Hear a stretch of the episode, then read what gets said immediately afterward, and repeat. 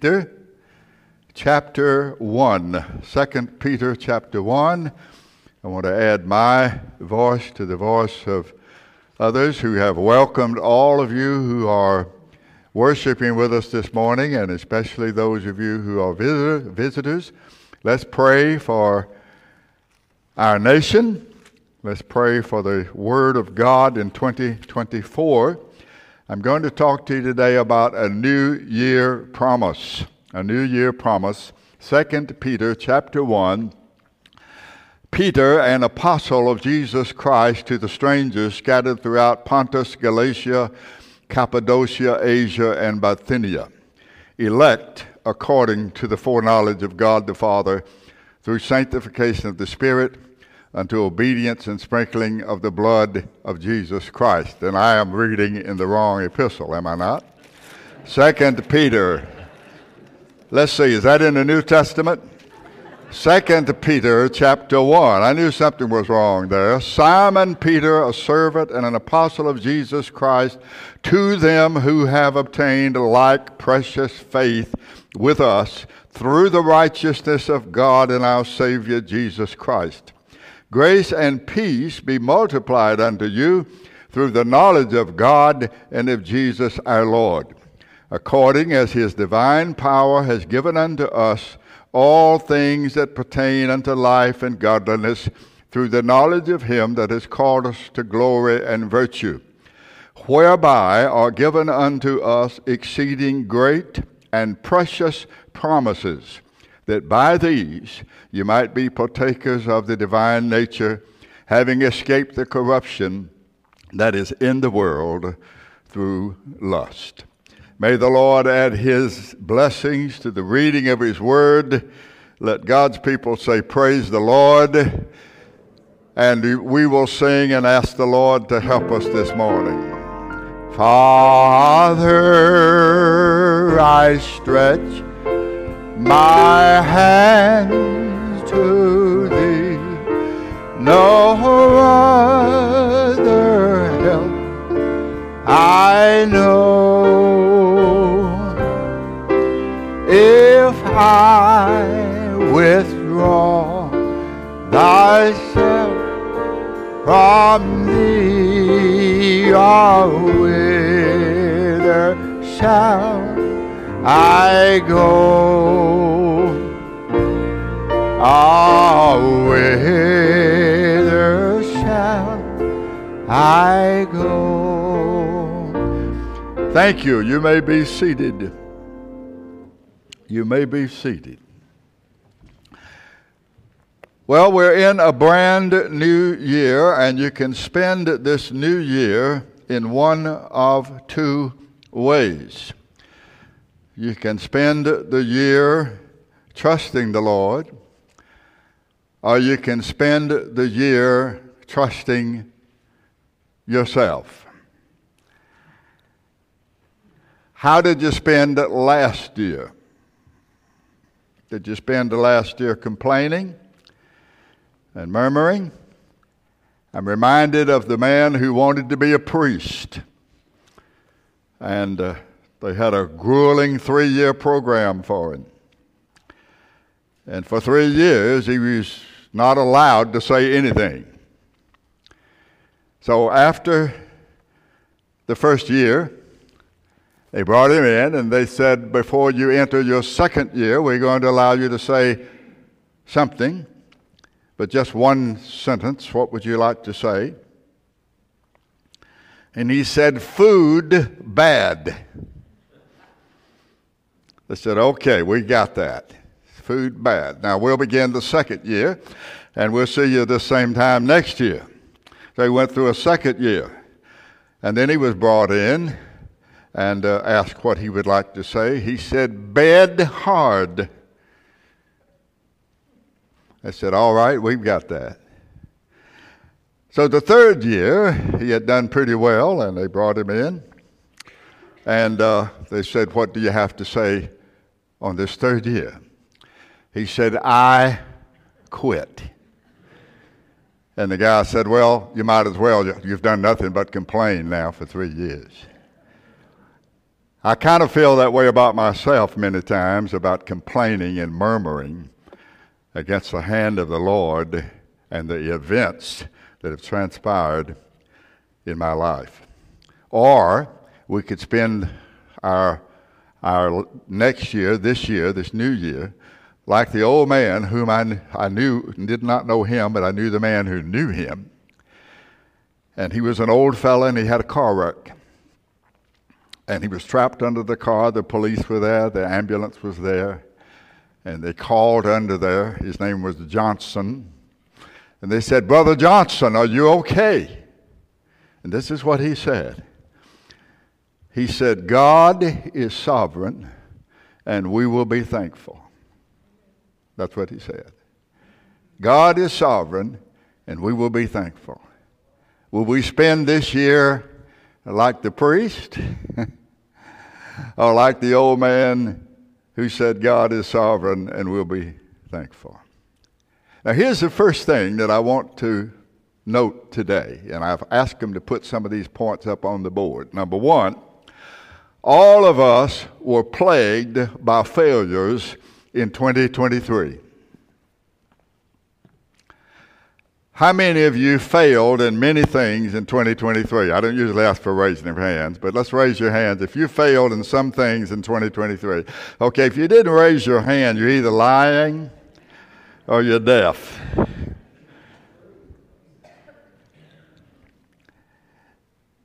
We can't change the past. Listen now. We can't change the past, but we can change the future by changing the present.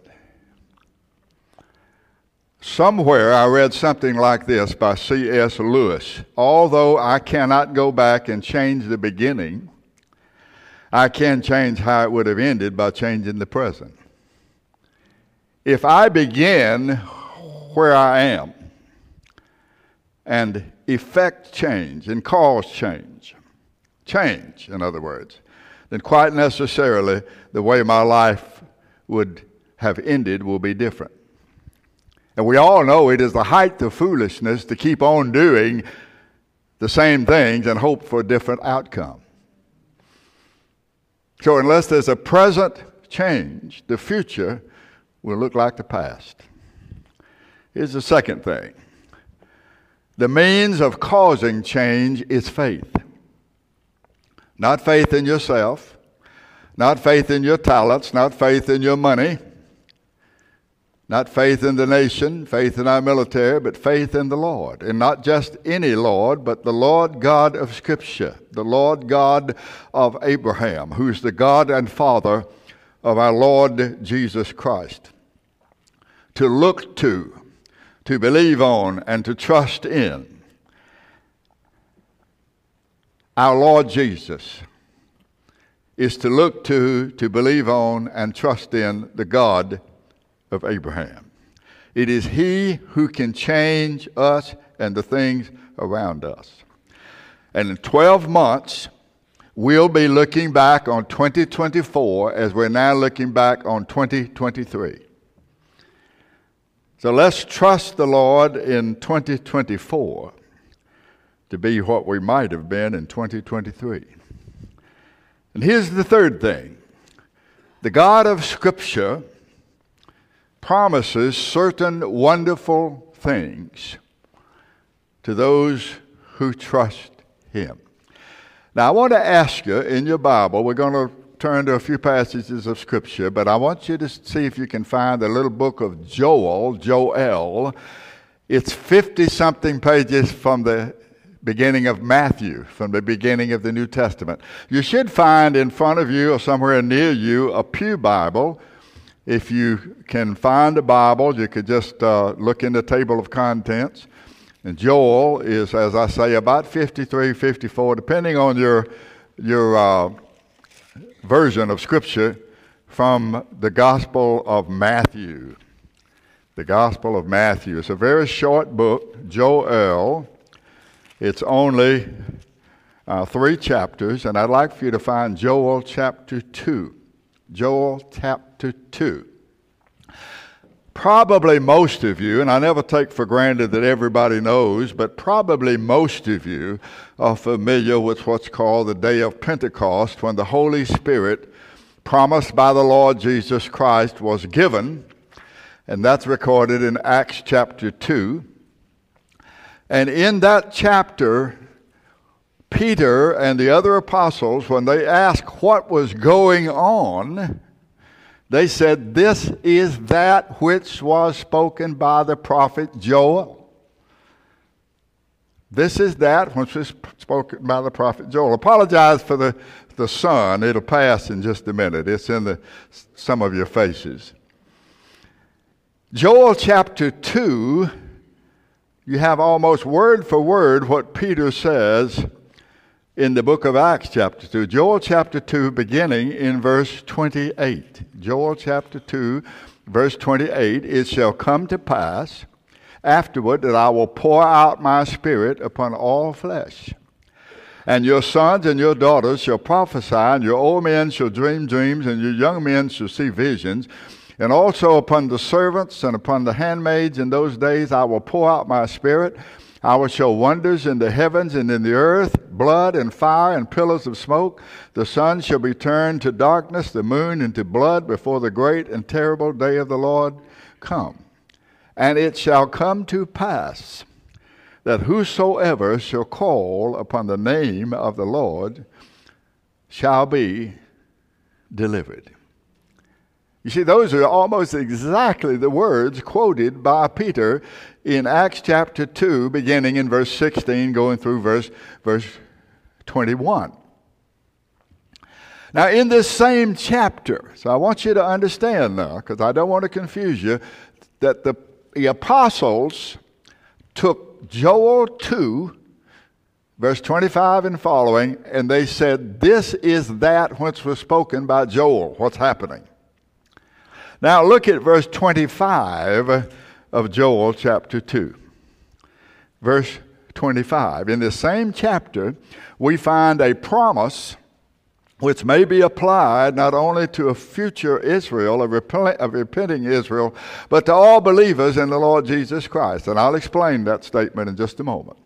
One that I think is particularly applicable to our lesson today. It's a promise of restoration conditioned upon repentance and faith. Verse 25 I will restore to you the years that the locusts have eaten, the canker worm and the caterpillar and the palmer worm, my great army, which I sent among you.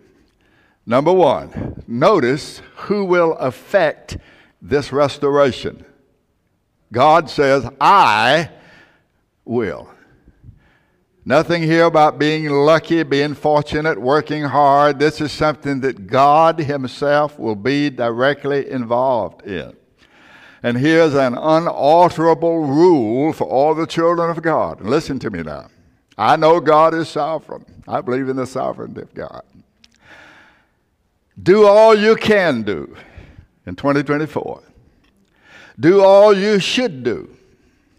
Do the best you can do for as long as you can, by every means you can, and then, however it comes out, submit to the Lord's will. If the Lord is not involved in something, it won't work out. If the Lord is in something, all hell cannot overthrow it. When the Almighty says, I will restore, who can say, You will not? that sounds a lot to me like what the Apostle Paul said to encourage the Romans church in Romans chapter 8. He said, If God is for us, who can be against us? He did spare not his own son, but delivered him up for us all. How shall he not with him freely give us all things? Who shall lay anything to the charge of God's elect? It's God that justifies. Who is he that condemns? It is Christ that died, who's risen again, who's at the right hand of God, who is making, presently making intercession for us. Who shall separate us from the love of God? And this emphasis here is not on me letting things separate me from God. It is upon God not allowing anything to separate me from Him.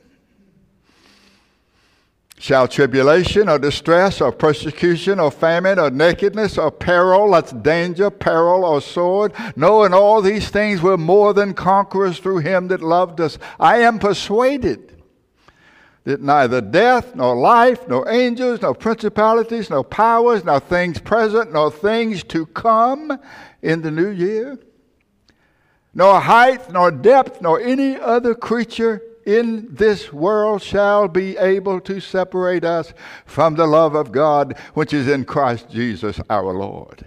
So, no matter what happens to you, no matter what happens to your decisions, you're not separated from the love of God which is in Christ Jesus the Lord if you're walking in faith in Him.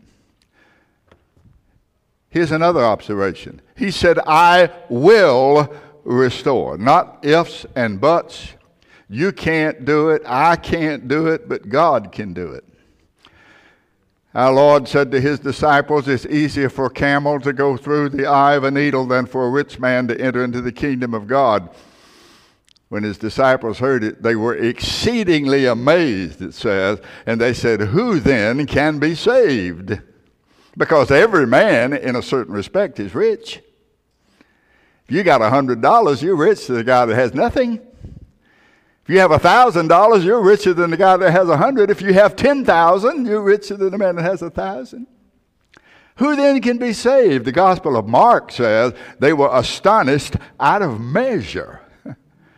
but this is what Jesus answered. He said, With men, this is impossible. But with God, all things are possible. Luke says it this way the things which are impossible with men are possible with God. There's not one word here in Joel regarding the will of man. It is not if you will let me or if you will do this or that, I will do this and that. It is not I can't do anything until you do something. It is I will. I will. We trust too much in our I wills rather than in the Lord's I will. The third thing I want you to observe is he said, I will restore. I will restore. Something has been lost. Something has been changed. Something has been altered. But it will be restored. Now, we can't restore anything that has been eaten up by the locust in our lives, but the Lord can. Does He not promise to restore our bodies in the resurrection? Not only to restore them, but to perfect them. This mortal shall put on immortality. This corruption shall become incorruptible. This body of death shall no longer be subject to death. Then shall be brought to pass the saying that is written Death is swallowed up in victory. O death, where is thy sting? O grave, where is thy victory? All things lost in Adam are restored in Christ not only restored, but vastly improved. Adam might have been in paradise, but the paradise was not secure because everything was conditional in Eden. That is, there were certain conditions Adam had to meet to continue to live there. But our homes in heaven are absolutely secured. How so? Well, we perfectly met and fulfilled all of the required conditions in the law through our substitute, our Savior, Jesus Christ. This is what the great poet John Milton had in mind when he wrote about Paradise Lost. Paradise Lost, his epic poem, way back in 1667. John Milton had gone blind, he was ill, he had lost his wife and his infant daughter. But he knew that the God of the Bible had promised to restore in Christ all that was lost in Adam. Paradise was lost in Adam, but it is restored in the second Adam, in the last Adam, according to 1 Corinthians 15 45. Let me read just a verse or two here from 1 Corinthians chapter 15. The first man, verse 47, 1 Corinthians 15 47, the first man is of the earth, earthy. That is, he was made from the dust of the earth. The second man is the Lord from heaven. That is, he came down from heaven. As is the earthy, such are they also that are earthy. In other words, in our present state, we are like the man who is made from the dust, the first Adam. And as is the heavenly, such are they also that are heavenly. We shall be made like the man who came from heaven. And as we have borne the image of the earthly, we shall also bear the image of the heavenly. Behold, he says, I show you a mystery. We shall not all sleep. Now, I've pointed out many times believers don't die, they fall asleep. Never is it said that a believer dies, a believer falls asleep. But we shall all be changed. And that word changed is the word, the Greek term allasso. It means to exchange one thing for another. It means to be transformed. We will be restored. In a moment, in the twinkling of an eye, at the last trump, for the trumpet will sound, and the dead shall be raised incorruptible, and we shall be changed. The Lord promises, I will restore. Here's the fourth thing I noticed about this 21st verse I will restore to you. Now, I want you to think with me a little bit here. When this promise was made by the Lord in Joel, it was addressed to the nation of Israel. But we must keep three things in mind if we are to claim it for ourselves. First, as we have learned in recent studies from Matthew, Mark, and Luke, the Messiah was rejected by Israel, and he told them that their rejection would result in the desolation of their house, the desolation of their nation. Israel after the flesh, that is, the nation of Israel as they are today, is spiritually bankrupt. And they will remain spiritually bankrupt unless and until they turn to Jesus as their Messiah. You remember what Jesus said upon leaving the, temp- leaving the temple the last time? Matthew chapter 23, verse 38 and 39. Behold, your house is left unto you desolate. For I say unto you, you shall not see me again until you say, Blessed is he that cometh in the name of the Lord. That term translated blessed is the term eulogeo, which means to eulogize. So Jesus says, You will not see me again until you say, Let the one who comes in the name of the Lord be eulogized. Well, this is 2024. And Israel has not yet blessed the name or the person of Jesus. Thus, the nation of Israel is dead in trespasses and sins, having no Savior, no representative, no substitute, no Messiah. The promise through Joel cannot apply to the nation of Israel until and unless that nation turns to their Messiah.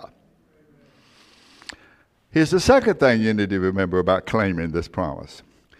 Peter, in Acts chapter 2, as I've already pointed out to you, applied all the predictions and all the prophecies and all the promises in Joel chapter 2 to believers, whether Jews or Gentiles. So if you look at verse 27, look at verse 27, Joel chapter 2, verse 27. You shall know that I am in the midst of Israel, and that I am the Lord your God, and none else, and my people shall never be ashamed. Now, you can only apply that verse in two ways. Number one, you could apply it to a believing, repenting Israel, not to a Christ rejecting Israel. Or number two, you could apply it to a spiritual Israel, an Israel which receives Jesus as Lord and Savior, as King and Messiah. In other words, it can apply to believers, whether Jew or Gentile.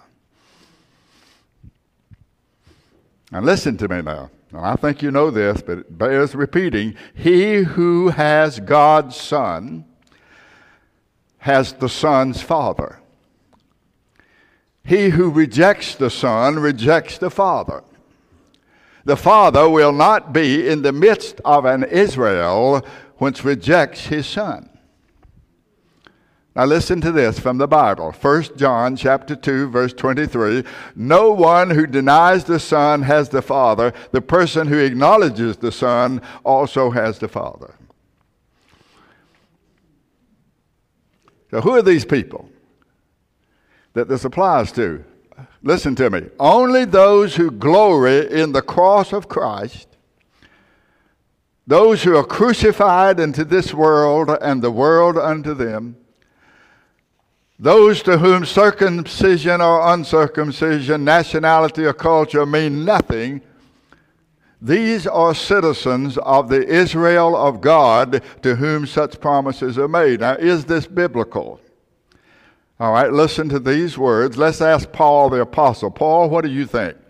Here are his words in Galatians chapter 4, of Galatians chapter 6, rather, verses 14 through 16. It's all right to put that on the board if you're able to do that. If you're not, I'm going to read it to everybody. Galatians chapter 6, verses 14 through 16. Here's what it says Paul says, God forbid that I should glory, that I should boast, save in the cross of our Lord Jesus Christ, by whom the world is crucified unto me and I unto the world. For in Christ Jesus, neither circumcision avails anything or uncircumcision. The uncircumcision, that's the Gentile. The circumcision, that's the Jew. He said, none of those things matter, but only a new creature. Listen to this now.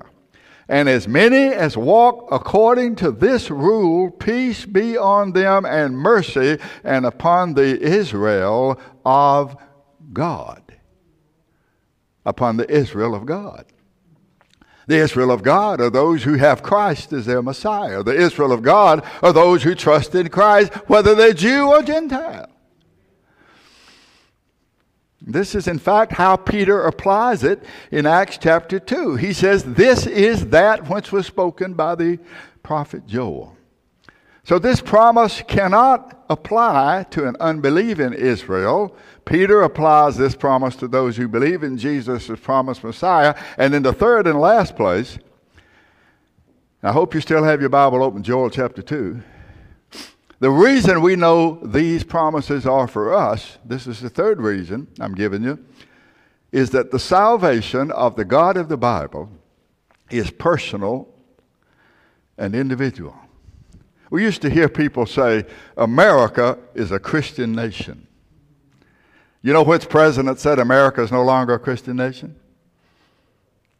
Barack Obama said that.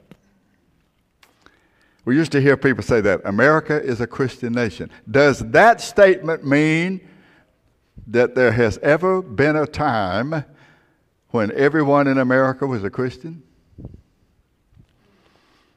In like manner, we often hear people say Israel is a chosen nation. Does that uh, mean that there's ever been a time in the history of Israel when everyone in Israel knew the God of Abraham, Isaac, and Jacob? Yes, the nation of Israel was chosen, but not everyone in the nation knew the Lord. If knowing the Lord means trusting Him and having a heart to obey Him, very few in Israel have ever known the Lord. Moses no longer got them out of Egypt. They started rebelling against God. I ask you, isn't this a stumbling block for the Jew today? I have had many Jewish friends, and all of them, so far as I know, felt that they were children of God simply because they were linked by birth to Israel. But none of them, so far as I know, had a personal trust in the God of Israel. If you're born into a family whose mom and dad are Christians, does that make you a Christian? If you're born into a Jewish family, does that mean that you know the God of Israel? Of course not. All I'm saying is that promises regarding salvation and blessings from that salvation can only be applied and appropriated by individual believers because salvation is and always has been a personal matter. I can't save you and you can't save me, but the Lord can save us both. America cannot save Americans. You can be a good, upstanding, patriot American, patriot America split hell wide open. Israel can't save Jews, but the Lord can save both Gentiles and Jews. David said it this way Psalm 49, verses 7 and 8 Truly, no man can rans- ransom another or give to God the price of his life, for the redemption of the soul is costly. Once more, the Lord does not save by families.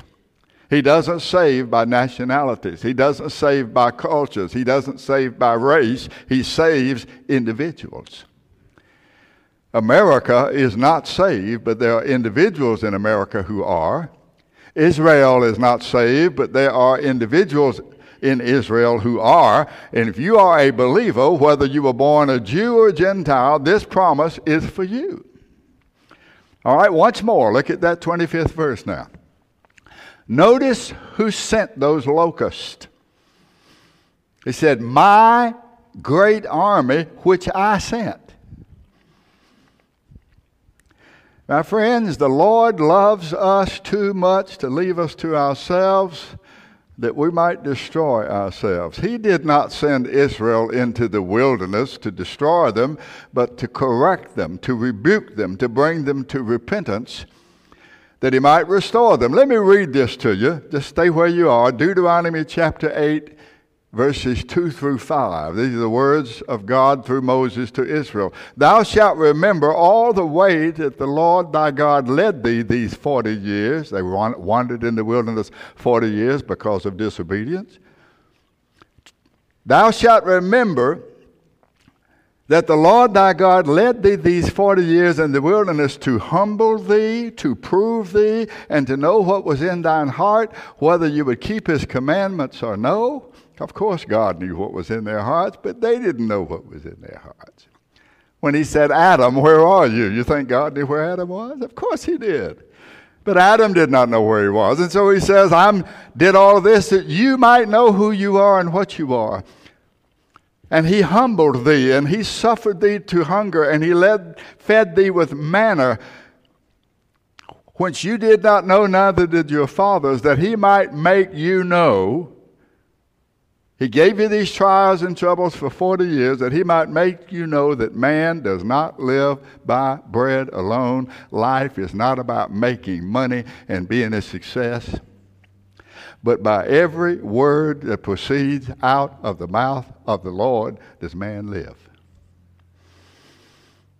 Your clothes did not wax old upon you, neither did your foot swell for these 40 years. Listen now, you, ca- you shall consider in your heart that as a man chastens his son, so the Lord thy God chastened you. But they would not repent. What did Jesus say in Matthew chapter 23? Jerusalem, Jerusalem, thou that killest the prophets and stone those who are said unto you, how often I would have gathered you together as a hen gathers her chicks, and you would not. They would not repent, so he allowed them to destroy themselves, wandering about in the wilderness until all the generation that came out of Egypt died. And by that time, their children were grown, and he blessed their children and let them enter into the promised land. But here's an amazing fact. Even when they were in the wilderness for 40 years, because of their disobedience, he was leading them. he was plotting their course We just read that his chastening hand was upon them to cause them to see the error of their ways, to repent of the error of their ways, to believe him, and to rebound. Some of you play basketball. You shoot a shot, you miss, what do you do? You run up there and rebound. That's what you do in life. You, you, you, you, you mess up. You messed up in 2023. Well, rebound in 2024. Don't go through the same way like you did last year. Let's look at Joel 2:25 again, and let me read it to you so you can see the progression of it, and then we'll be through this morning. The first thing I want to say to you as we look at this verse once more, verse 25, is this, this verse has to be spiritual. You know how I know that? Here's what it says. Verse 25, Joel chapter 2. I will restore to you the years that the locusts have eaten. There it is on the board. Now, you tell me what kind of locust can eat up years. Locusts don't eat years. They'll eat your clothes up. They'll eat your fields up. They'll eat your food up. This locust that eats up years, these are various and sundry things that the Lord has sent in our lives to cause us to do what He did with Israel to look up, to look to Him, to trust in Him, to learn that you can't do life on your own. I still say to the Lord, I'm just a child. I don't know how to go in or how to go out. Jesus said, except you become converted and become as little children, you shall in no wise enter the kingdom. Now, here's what this verse really says I will restore unto you the years that the swarming locusts have eaten. The crawling locust, that's the cankerworm. The consuming locust, that's the caterpillar. And the chewing locust, that's the palmer worm my great army which I sent unto you. Do you feel that 2023 you had a swarm of locusts? If they weren't swarming, they were crawling. If they weren't crawling, they were consuming. If they weren't consuming, they were chewing up. There were swarms of locusts, crawling locusts, consuming locusts, and chewing locusts, one thing after another. But then the Lord says, I'll restore to you all that the locusts have eaten. And he said, I sent these locusts. They're called my great army. my great army. I can make the locusts leave, and I can restore to you the years that the locusts have eaten. Let me make two applications in closing. Number one, no matter what plagued you, what plagued me, what plagued us in 2023, the Lord is able to restore all that 2023 has taken from us. And I can say that if you, if you belong to Christ, whatever has befallen you has been sent in love, perhaps by a chastening hand, but in love, how difficult would it be for the Lord to have destroyed Israel in an instant? At one point, he said to Moses, when Moses came down off the mountain and all those people were partying and they'd made a god of gold, Moses, Moses, Moses, get out of the way. I'm going to destroy them and I'll start over with you. The scripture says Moses intervened and interceded for the Lord. And you know what happened as a result of that? It wouldn't have been very difficult for, for the Lord to have destroyed Israel. How much less difficult would it be for the Lord to have destroyed you and me in an instant? But He has spared us. And here we are in 2024. Listen to what he said to the church of Laodicea. As many as I love, I rebuke and chasten. Be zealous therefore and repent. Revelation 3:19. So no matter what has befallen us, nothing is beyond the power of God and the love of God to forgive us, to heal us, and to restore us.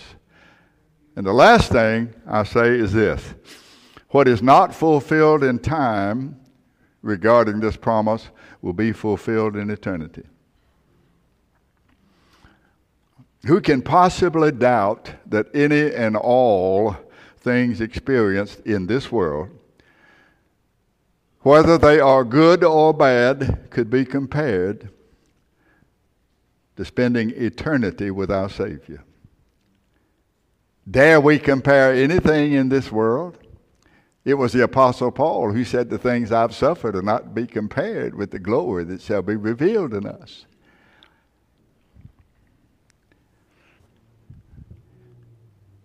Did the Lord promise Abraham a land? He did, didn't he? I'm showing you this for a purpose, and then we're going to close. The Lord promised Abraham, I'm going to give you a land and a land to your descendants. Did Abraham see the fulfillment of that promise? No, he did not. And here it is for you on the board. Acts chapter 7, verse 5. It says, He gave him none inheritance in it, no matter, not so much as a foot. Abraham died, and that promise was not fulfilled in his lifetime. Not so much as a foot, yet he promised that he would give it to him for his possession and to his seed after him, and he promised him when as yet he had no children. Abraham was basically 100 years old when Isaac was born. He was 87 years old when Ishmael was born. You see, what I'm telling you, my friends, is this.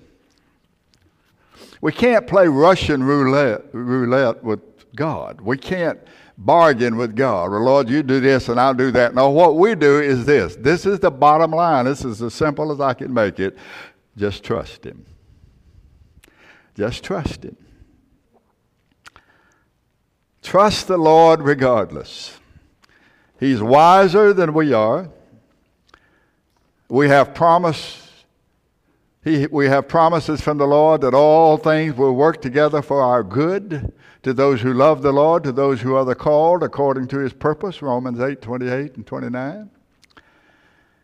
He's able to restore what the locusts have eaten, and He will restore what the locusts have eaten, one way or the other.